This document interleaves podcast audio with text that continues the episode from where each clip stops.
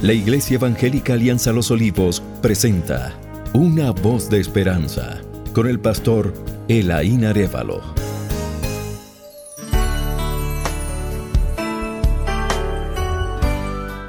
Bienvenidos queridos hermanos y amigos.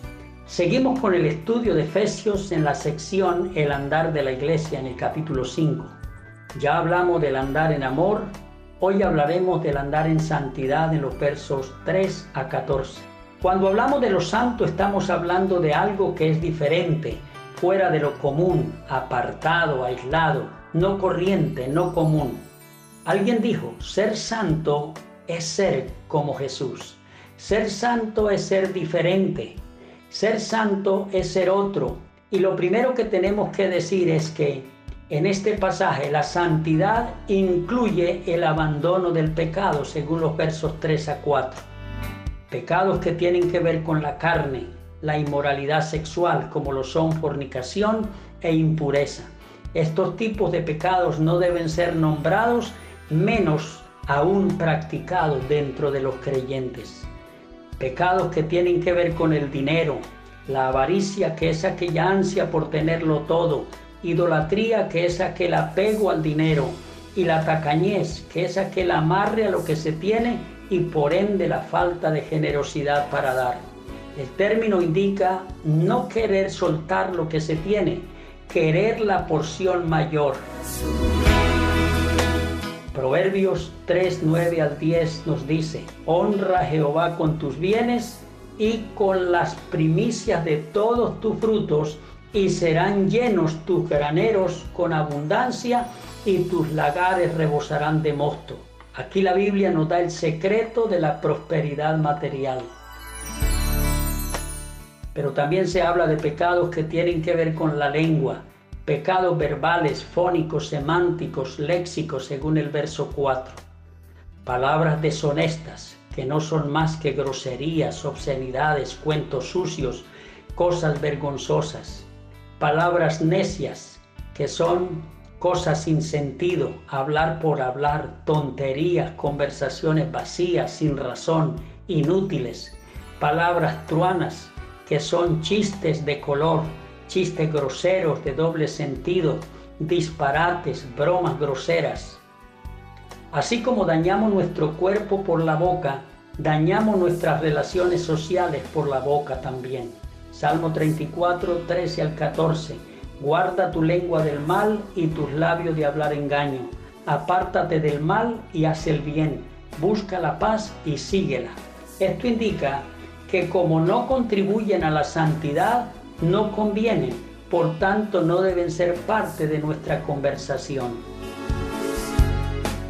Lo segundo es que la santidad incluye el acatar la sentencia, advertencia divina a través de la Biblia, según el verso 5, porque sabéis esto, que ningún fornicario o inmundo o avaro que es idólatra tiene herencia en el reino de Cristo y de Dios. Esto indica que el creyente toma en serio la gravedad del pecado y la seriedad del juicio de Dios. Si esta es la realidad del que no tiene parte en el reino de Dios, ¿cómo es que yo que sí pertenezco al reino, actúe y me comporte de esa manera. En tercer lugar, la santidad incluye grandes motivos para deshacerse del pecado. Primer motivo es porque la vida pecaminosa, el pecado, provoca o atrae la ira de Dios sobre sí. El verso 6 dice, porque por estas cosas viene la ira de Dios sobre los hijos de desobediencia. Romanos 1.18, porque la ira de Dios se revela desde el cielo contra toda impiedad e injusticia de los hombres que detienen con injusticia la verdad.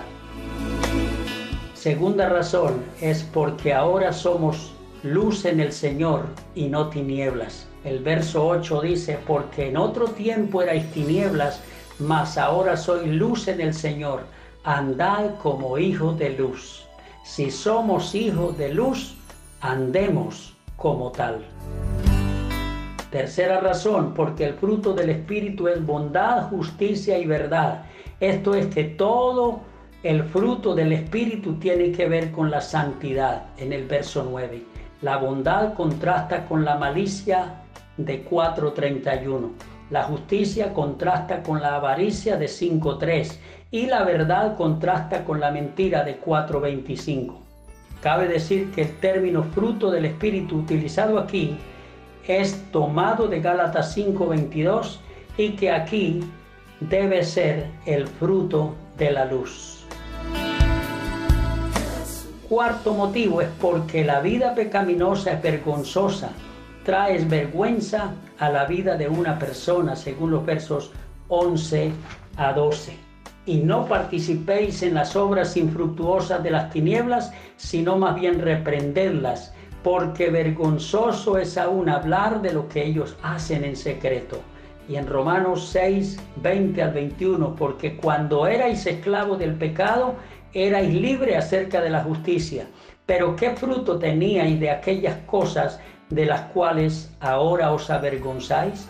Porque el fin de ellas es muerte. Quinto motivo es porque la vida pecaminosa es tenebrosa, oscura y sin dirección, pues no cuenta con la revelación especial que es Cristo, la Biblia, el Espíritu Santo.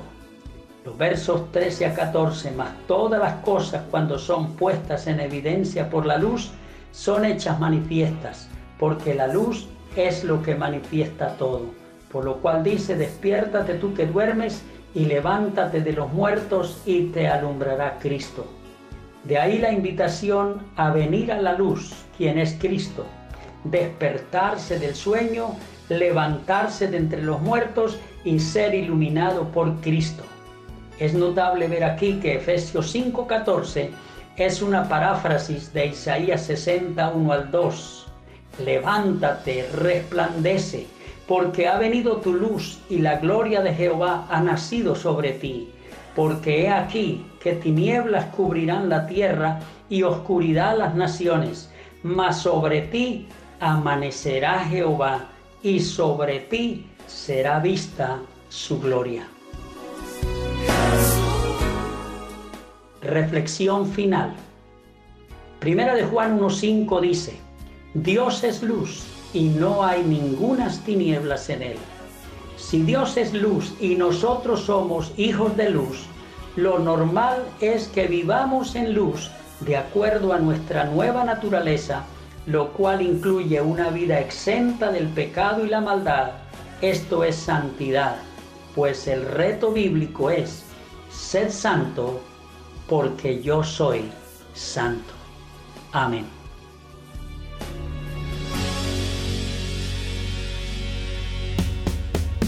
Gracias por escuchar una voz de esperanza.